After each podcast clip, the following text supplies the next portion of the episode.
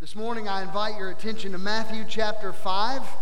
Matthew chapter 5, as we continue together in our study of and our look at the Beatitudes, these marvelous statements of Jesus about what the blessed life looks like. And as we consider all of these uh, attributes one by one that Jesus describes as blessed, we've slowly walked through them and we've taken two weeks uh, with each one of them. We've taken a week to look at the actual blessing and the calling. And then the next week, we've spent a little time talking about how to cultivate that activity in your life, that attitude in your life. And today is the second week in one of those Beatitudes. In fact, we're looking at the sixth Beatitude. And as we look at it, we're going to talk about the pursuit of purity. We're going to talk about being pure in heart. And I just want to tell you this as your pastor, this week I've spent a lot of time praying. Uh, probably more than usual, just for each of you and praying for me and, and seeing in my own life, sort of as the Word of God was reflecting in my heart as a mirror uh, of my own sinfulness, of my own need for Christ, of my own recognition of my failures and my faults. And, you know, as I, I think about it, there's never been a time in our lifetime that the world more desperately needed a clear presentation of the gospel, a clear picture of Jesus Christ to our neighbors. And I pray that we would seek after him wholeheartedly, that we would become pure in heart in this, that we would seek after him with our whole heart. We would long for him to be the center of our being. As we consider this sixth beatitude together, let me remind you that attached to each one of these character traits is a corresponding promise. Did you notice this? I, I think we've got a picture of it. Blessed are, and then for they will, right? There is the actual uh, promise attached to each of the blessings. Blessed are the poor in spirit, blessed are the meek, for something will happen. Something will be a part of their life. Something will be connected to that trait. Those that are poor in spirit, those that mourn over their sinfulness, those that are submitted to God in meekness, there are promises that happen. Each and every one of them. And I got to tell you, these are glorious promises that we'll be satisfied, that the kingdom of God will be ours, that we will have. Um, Uh, the opportunity to see God. I mean, if you think about that, who would not want those things? And Jesus is saying, go after these things in your life, seek these attributes in your life, and as you do, you'll get traction, you'll get momentum. I, I want to remind you, for those that have been here, and then I just want to refresh you if you've not been here, that we've called this series Traction because we believe that there is a momentum that happens. If you've ever spun your wheels in the mud and gotten stuck, you understand the desperate desire for traction. And if you've ever spun your wheels in life, if you've ever just ticked off days that turned into weeks, into months, and you said, I'm just not going anywhere. It's like being in a rocking chair. There's a lot of activity, but I'm just not moving forward. Well, these Beatitudes are for you because they build on one another. They start out with a place of saying, I can do nothing to save myself. I bring nothing to the table. Blessed are the poor in spirit, those that are bankrupt spiritually. Lean on Christ the most. And when we do, it moves us forward in this series of attributes. So that's what I want us to look at. Christ holds out for us particular benefit for each particular quality, and these promises are great. And our pattern, again, has been to take them apart slowly. And so today I want to talk about the pursuit of purity. Matthew chapter 5, verse 8 is our text for the day, and we're going to say it together. If you would read it with me, it's on the screen. Blessed are the pure in heart for they will see God. Let's say it again. Blessed are the pure in heart, for they shall see God. Now, what I want us to do together today is really begin to, to contemplate this seeming impossibility. I mean, we know that seeing God, eh, all the way back to the days of Moses, Moses said, God, I want to see your glory. And God said, No one has seen me and lived.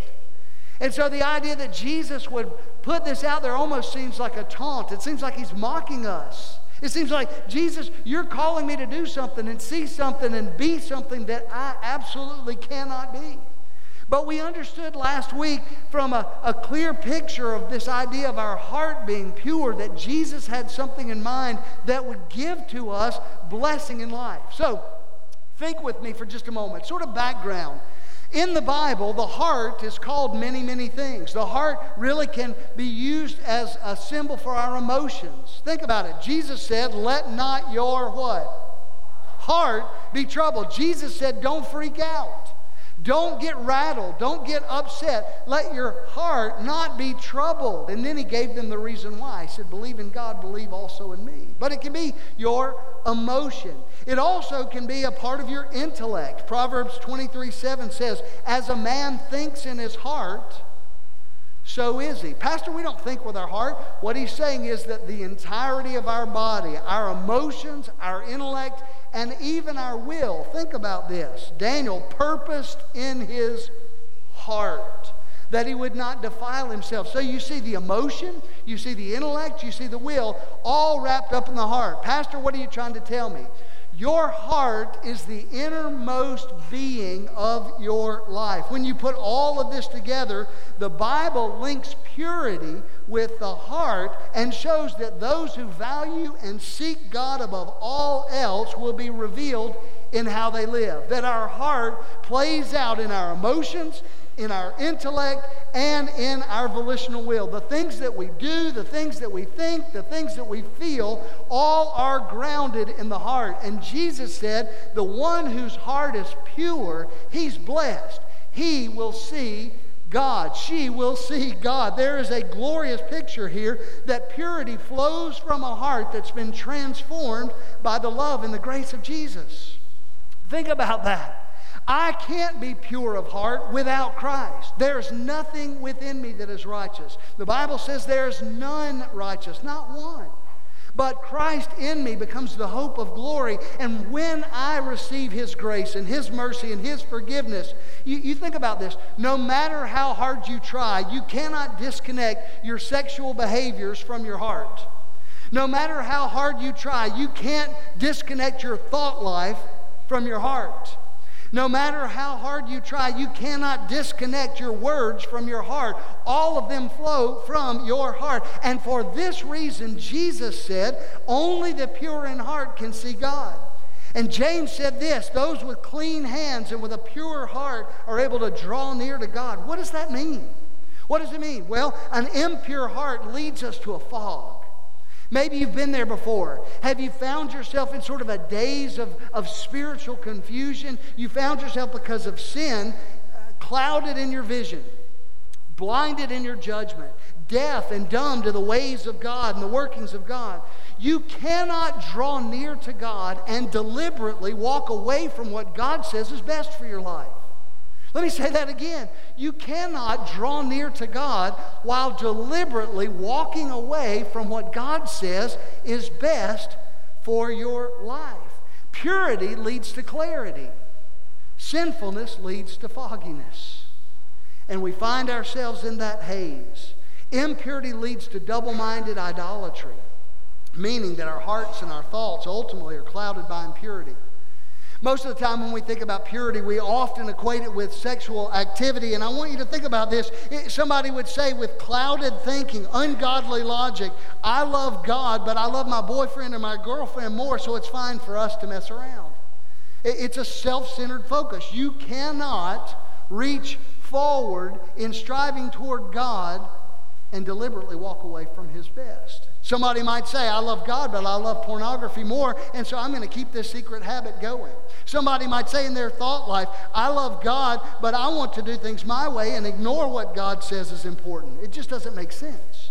It's like somebody saying, I love God, but I love my freedom and my family more. So, Pastor, we're going to use Sundays as family time. You see, when you willfully walk away from the things that God has designed for you and desires for you, you will not be in this condition of blessed. These are the be attitudes, not the do attitudes. You need to see that it becomes who we are. It flows out of our lives that we would seek Him in purity. Now, simply put, you need to know this purity of heart does not mean sinlessness of life. Fill that in. Purity of heart does not mean that you're sinless. The Bible is clear on this point. The Bible says if we say we're without sin, we deceive ourselves. So all of us are sinful. Now, how can I be pure in heart, Pastor, if it doesn't mean that I'm sinless? You need to understand that you, as a Christian, you are in the process of recovery. It is a lifelong process of recovery. There is growth and there's progress, but there's never perfection this side of life. Let me remind you of what purity means. This is review from last week. Two things. A pure heart is an undivided heart and a clean heart. An undivided heart and a clean heart. When we talk about our heart being undivided, it means that we will to do one thing. A singular heart the opposite of a divided heart. Now, Paul said it this way not that I've already achieved this, but this one thing I do. That's why, church, lean in. That's why David, a man who committed adultery, a man who committed murder, who lied and was caught up in a web of deception, could be called a man after God's own heart because the ultimate trajectory of his life was a sense of broken humility that would drive him toward God. It's not about sinlessness, it's about having an undivided, singular heart. Now, I want you to see this too. It is all about having a cleansed heart. And I really, really, really need you to focus with me. Because God took me through some things with this this week. If you begin to think of what Christ has done to cleanse your heart, I want to give you three words. Number one, when you came to Christ, Romans 5 says we are justified in Christ. And that's a legal term. Write that word down. It's legal. That means that God in Christ drops all the charges against you. That would be a great place to say hallelujah. Thank you. That was two of you. Anybody here thankful that God has dropped their sinful charges? I want to raise them both. I want to fall to my knees. I want to say, oh God, I cannot believe that I can be right before a holy God. I can enter into the presence of a holy God in my sinful condition, knowing my heart, knowing my mind, knowing my attitude, knowing my disposition towards selfishness. God justified me in Christ when Christ hung on the cross. And when he said, It is finished, his work was completed, my sin debt was paid. Justified. An old country preacher said this. He said, Well, when God justifies us, He treats me justified, never sinned. And that sounds really good, and that's how He treats you, except you did sin. And that makes it all the more beautiful. Because you sinned, He doesn't just wink at your sin, He doesn't nod at your sin. His Son died to pay for your sin. You're justified in a legal way. Secondly, I want you to see that He forgives you. He forgives you, and that's a relational aspect of cleansing. In Christ, God reconciles you to Himself. He not only justifies us legally and drops the charges, but He draws us to Himself. Thirdly, He cleanses us, and that's personal. In Christ, God washes your heart and your life. And some of you need to get hold to this because I see so many Christians are living beneath their privilege. They're living in a place of defeat and discouragement and the fog of impurity because they don't recognize what God's done for them. I can only be pure of heart in and through and because of Jesus. Jesus justified me. Jesus forgave me, and Jesus cleansed me and is cleansing me and continuing to work in my life and in yours. The sixth beatitude is all about the cleansing. The sixth beatitude, blessed are the pure in heart, for they will see God. It's about God taking the baggage out of your life, the effects of a soul, uh, of what you've seen and thought and loved and done, and washing you clean. It's about God dealing with our twisted patterns of thinking and our misdirected patterns of loving and our compulsive patterns of behavior and making them right. How do we pursue that? That's the question of the day. We're going to take just the next few minutes thinking through this. Some of you that were here Wednesday morning saying, are saying, This sounds strangely familiar. It's the exact same thing I shared. I had people that came to me. I was so grateful. Conversations after Wednesday morning. And they said, Pastor, if our church began to understand who we are in Christ and respond appropriately in our community, it would turn Hattiesburg right side up. It would change the Pine Belt. It would fundamentally change this church. We would experience revival. We would experience healing and freedom from addiction addiction and brokenness in marriage would be restored. We would begin to see God's glory in our land. And I don't know about you, but I'm at a place this morning where I desperately need a fresh touch from God. And the healthiest way that I can get it is to gaze upon His beauty and recognize I've been justified, I've been forgiven, and I've been cleansed. And that is a great place for hallelujah. Amen. Y'all are coming around? You know, I had a week full of blessing to back up my praise, but we've had a week full of struggle that leads us to cry out in prayer. Oh, that we would take the struggles and the blessings all to the feet of Jesus. Today, I want to take just a few minutes and I want to talk to you about how to pursue this matter of purity how to pursue being pure in heart. I want to give you one singular word. How do we pursue purity of heart? God calls us to be proactive. You want to jot that down somewhere. You need to seek after it proactively. Notice the active language with me. Let me just run through some scripture. James chapter 4, verse 8 Draw near to God, and he will draw near to you. Cleanse your hands, you sinners, and purify your hearts. Notice who's acting here. It's not God, it's you. Purify your hands, cleanse your hearts. Let me give you another one 2 Corinthians 7 1. Since we have these promises, beloved, let us cleanse ourselves from every defilement of body and spirit, bringing holiness to completion in the fear of God. 1 Peter 1 22, having purified your souls by obedience to the truth Wait a minute. If I obey the truth of God, it leads me toward purity? Yes. You see, God acted in justification. There is nothing you can do to justify yourself before God. You realize that, right? None of you can earn it. You're not smart enough. You're not pretty enough. You're not handsome enough. You're not rich enough. You don't have the pedigree. You can't get it on your grandfather's coattails. It doesn't matter if your whole family was filled with preachers and teachers and missionaries. You cannot earn your way into the presence of holiness. And neither can I. The only way is at the foot of the cross. The only way is for us to come to God and say, God, I am broken. And Jesus said, Blessed are the poor in spirit, for theirs is the kingdom of God. You see, it comes from that very first place. That's why we get traction. Some of you today need to go to that place. Some of you need to come to the end of yourself so you can get to the beginning of God. And when you get to the beginning of God, you realize that He has eternal life that never, ever fails. It's like an artesian spring that bubbles up in our lives and gives to us purity. When you obey the truth there in Scripture, you purify soul. It's of huge importance. Church family, the language regarding justification is all passive. Jesus justifies. But you are to be active in this matter of sanctification. The old hymn writer said this Nothing in my hand I bring, simply to your cross I cling. And that's true for salvation's sake, but sanctification's different. Our place is to look to Christ to make us holy. But listen to the words of J.C. Ryle. In justification, our own works have no place at all. And simple faith in Christ is the one thing needed. That's a good place for all of us to say hallelujah. And we come to here and we see in sanctification, our own works are of vast importance. And God bids us to fight and watch and pray and strive and take pains and labors. Listen to me, church family. Listen.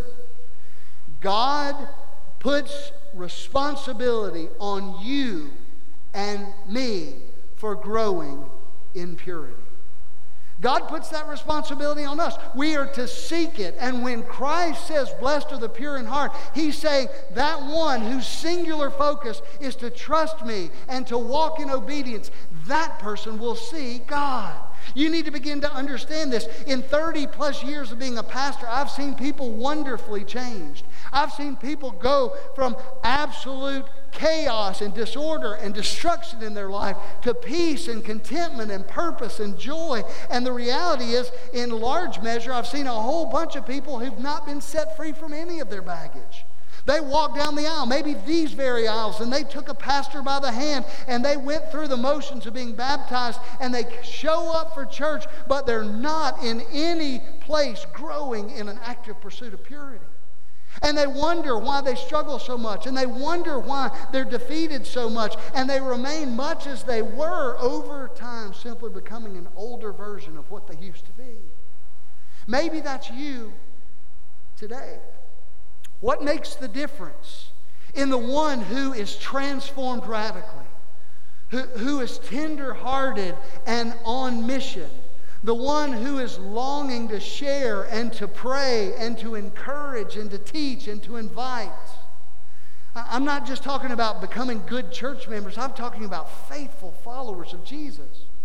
How many of you would say, I mean, let's just do this and be real. How many of you could identify somebody in your life? You don't have to name them or point at them, but if you know somebody in your life that you admire their Christian walk, you say, that man walks with Jesus, that woman loves the Lord. You could raise your hand today and say, that's somebody that I would love to emulate, I would love to follow after. What's the difference in their life and yours? What's the difference in that person? It's the working of the Holy Spirit as they cleanse their soul through obedience to the truth. It doesn't mean that it's on us, it's on Him. We can't start with number six. We go back to the beginning God, I've got nothing. And I know I'm sinful. I mourn over my sin, but I submit myself to you. There's meekness. And all of a sudden, there's a hunger and a thirst for righteousness, and it begins to boil out in purity of heart and obedience of life. You can't separate your actions from the attitude of your heart. Now, as we pursue it, I want to give you, as we, we kind of draw this to a, a focus, I want to give you seven activities that I believe are pursuits that every one of us can follow that will promote purity of heart. Number one, you need to believe. And this is what I call the practice of trusting Christ to change you. How many of you believe that you are too far gone for Jesus to save? Maybe you've been there. I know people that have said that. That's almost an arrogant statement. God does not have the capability to even comprehend how bad I've been. And I say, Oh, you have no idea how great my God is. When somebody says, Pastor, I just don't think that I could be saved. I think God ha- would, would not be able to reach somebody like me. That's the most arrogant thing I can imagine. But some of you think, well, I've been in this mess for so long, even as a Christian, I don't know that God can change the situation. You better start faithing God.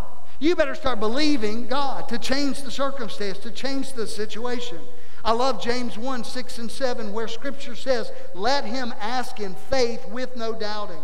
For the one who doubts is like a wave of the ocean that is driven and tossed by the wind. For the person must not suppose that he will receive, for that person must not suppose that he will receive anything from God. If you don't think God can change you, then you're not going to take any acts of belief or faith. Faith is confidence in God's ability not only to justify, but to forgive and to cleanse. I hope that you hang on to those three words with me. I want you to say them. Say this with me. In Christ, I am justified. In Christ, I am forgiven. In Christ, I am cleansed as you think about being justified and forgiven and cleansed, you ought to walk out of this place different. You ought to walk out of here with a singular purpose to say, Christ has done all that in me and for me and to me, and now he wants to work through me. My life should be different because of the work of Christ. I want to pursue holiness. I don't want to be tripped up by any lesser things. I want to believe that He can and will change me. Faith in Christ is confidence in his ability to do all those things. And faith is the means by which we receive good gifts from Christ. Put your trust in him, believe in him. Number two, confess.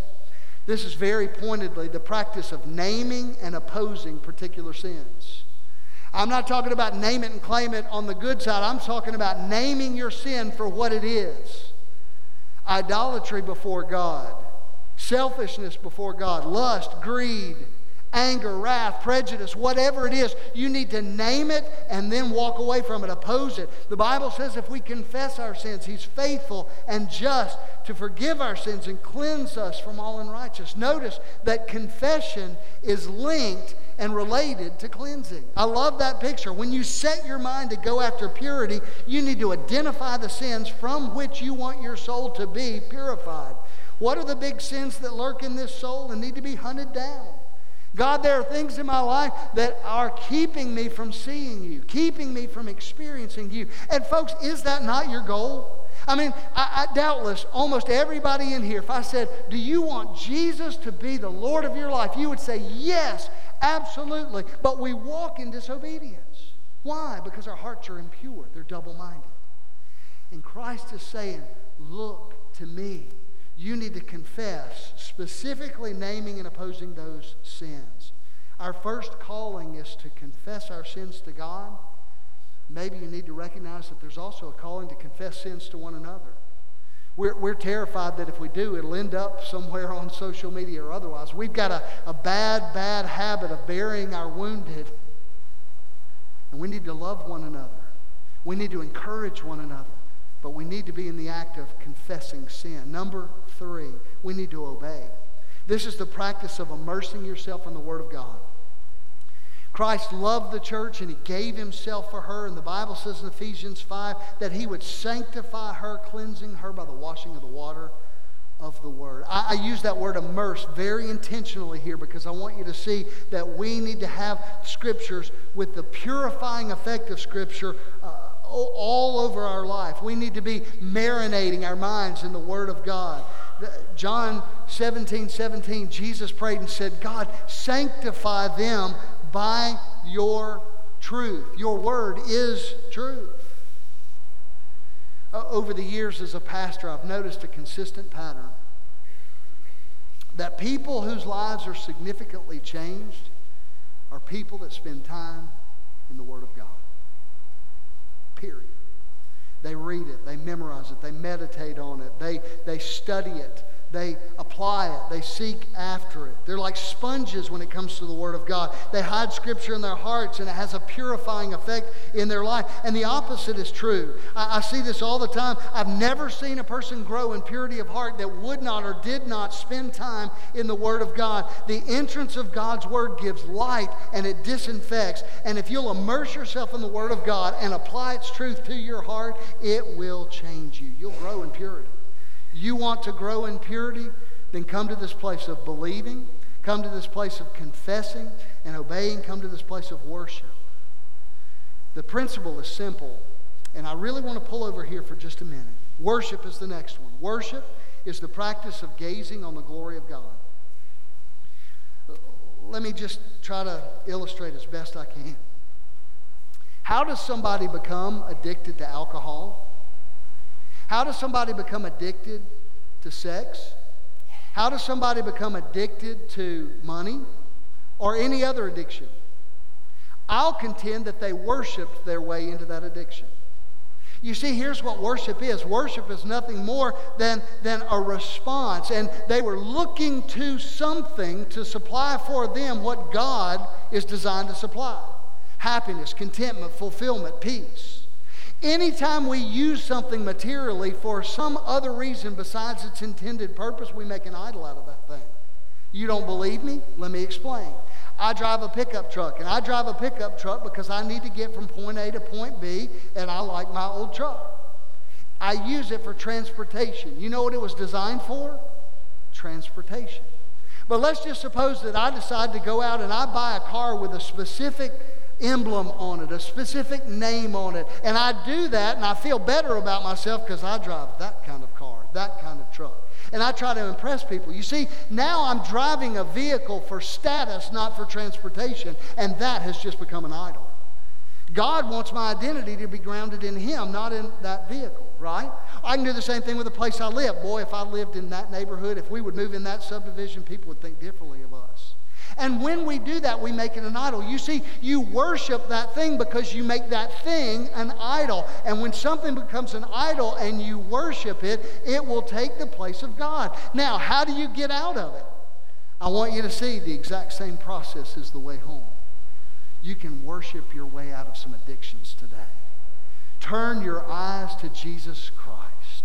Begin to see that the idols of your life will come strangely dim, as the writer of the hymn says, when you turn your eyes upon Jesus and look in His face. When we worship God, when we're pure in heart, those things begin to melt out of our lives. And yes, we live in a sin sick world, and yes, that there are diseases and issues, and sometimes we need external help. But I'm just telling you that if you'll pursue purity, the, the entrapments of this world will start to fade. I'll go back to the idea of believing. Think about this. Many of you don't believe. Well, the temptation's been so long and so hard, I don't know that I can be freed from this. You better trust Christ.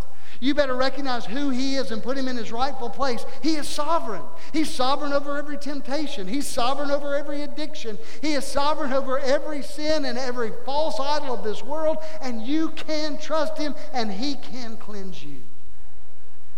Oh, that we would be set free. Oh, that the people of God would begin to walk in the liberty that we have. And we do so when we worship. It's becoming by beholding. Write that down somewhere. Becoming by beholding. What do I mean by that? Scripture says very simply that with unveiled face, beholding the glory of God, we are being transformed into the same image from one degree of glory to another. You look at Jesus, I mean, really earnestly look at Jesus you'll never be the same. Number five, ask. The practice of praying for purity.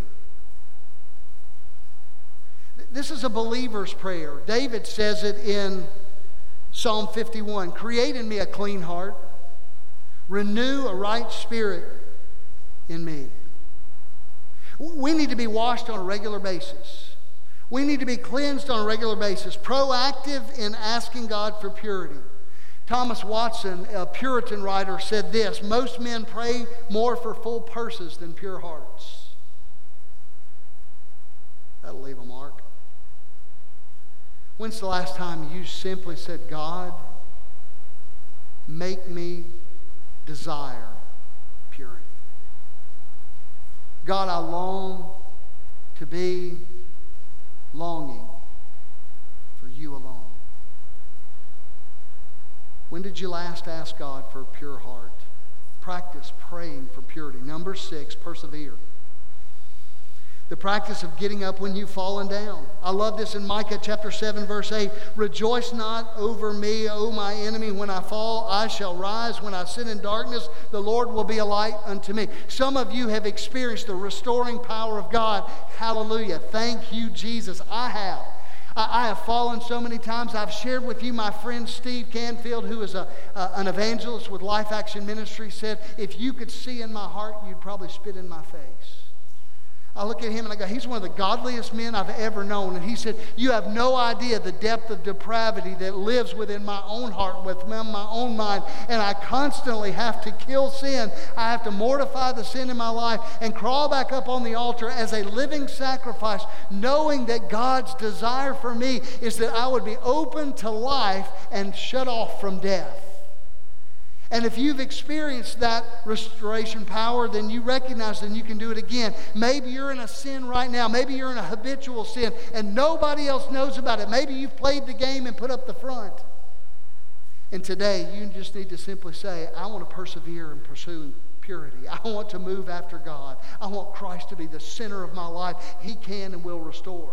What's the worst sin we can possibly imagine? Well, if we're going to rank and rate sins, we would often say that denying Jesus Christ is about the worst thing that you can do. I look at Peter on that seashore, and Jesus looked into his eyes with love, and he restored him even after denying Christ three times, even after doing that which we think is unspeakable, that he would absolutely deny even knowing the Lord, curse his name. God would use him greatly. God would use him for kingdom expansion. 2,000 years later, we're still standing in pulpits and we're talking about the words and the works of Peter. I'm so grateful that God is a God of grace and second chances, aren't you? Persevere. Don't quit. Don't give up. Don't sit on the sideline. Persevere in purity. Nobody makes uninterrupted progress on this pathway of purity. When you set yourself to battle against sins that have held sway in your heart, know this you're going to stumble and you're going to fall. Don't be surprised, but don't be overwhelmed by your failure. Discouragement blunts the edge, the cutting edge, if you will, of many believers. And when you get tired of the battle, it's easy to give up hope. You find yourself saying, Well, it may work for other people, but it's not working for me. The people who've made progress in the Christian life are people who get up when they fall down. And that's what you need to do. You need to say, as the writer of Scripture, when I fall, I will rise. And when I sit in darkness, God will be my light. Number seven, anticipate. It's the practice of knowing who you are and rejoicing over who you will be. 1 John 3 1. See what manner of love the Father has given to us that we should be called the children of God. Who you are in Christ, you're a dearly beloved child of God, redeemed by His precious blood. It's hard to sin willfully against love like that. Let me say that again. It's hard to sin willfully against love like that. And when we sin willfully, it's because we are moving ourselves short of sight of the love of Jesus for us. Because when I recognize his love for me, I move right back into a place of being spiritually bankrupt, of grieving and mourning over my sin, of submitting myself humbly, of realizing and recognizing a hunger and a thirst for righteousness. Oh, wait, now I'm getting some traction. I'm moving forward at living the blessed life. And that's what Jesus is describing to us is how to be blessed. But not only who you are, what you will be. 1 John 3 2 says, We know that when he appears, we shall be like him because we shall see him as he is. And everyone who has this hope in him purifies himself, for he is pure. Blessed are the pure in heart. Why? They will see God. I wrote in my journal early this morning kind of the close of this message because God's just convicted me. Scott, you've tried to strive for perfection. You've put your hope in, in having worship services are perfect and, and uh, the sound system goes out. You, you've tried to put your hope in all kinds of things about how this church should be. And Scott, you've made an idol out of Hardy Street Baptist Church in your own heart. Why don't you love me as, you, as much as you love the church? As much as you love the, the organization of the church. And why don't you just see the church as my bride that I redeemed? And I'm just being transparent with you, and I begin to think of my own sinfulness. I, I want to shove those things away because I know that I've been forgiven. I know that I've been justified. I know that He is cleansing me. And I want to live my life in a pure way so that I will stand before Him and hear, Well done, good and faithful servant. Here's what I wrote. Some people have the idea that purity is something that you have when you're young and you lose it when you mess up. But in the Bible, purity is something that you go after continually, constantly. It is not so much something that you lose, but something that you gain as you grow in the Christian life. Go after purity, Hardy Street, a clean heart, an undivided heart. And the more you grow in the purity of heart, the more you will see God. And the more you see God, the more you will seek God. And the more you see of Him in worship and in His Word, the more of Him in your trials and your triumph, the more of Him in others, and you'll see more of Him in this church and in our world. Oh, that we would see the glory of God. All of this you see with the eye of faith. And then when Christ comes or calls, you will see him face to face. And when you see him, the Word of God says you'll be like him. This morning may not have been for anybody else but your pastor. God wrecked me with his Word this week in a good way. I want to be singular in my focus to say, Jesus, you're all I want. And Jesus, you're all I need. Amen? Today, would you trust Him? We're going to give just a simple opportunity for response. We do this each and every week. If you're new to our church, very simply, we're going to sing a song. And as we sing a song, we call it just a, a time of response. We have encouragers. They're, they're dear friends that will help you to pray through whatever decisions you might have. Maybe you're just struggling in your spiritual condition in your life. I'm going to ask you to step out from where you are while we're singing. Nobody will embarrass you. Nobody will harm you in any way. They want to help you. They want to pray for you and encourage you. And so if you'll make your way down the aisle, our encouragers station themselves right over here. You can come to them. Maybe you want to unite with this church. Maybe you have some other decision to make public. Now is the time for you to let God have his way and for you to do business with God. Let's stand together and sing. You respond as we sing.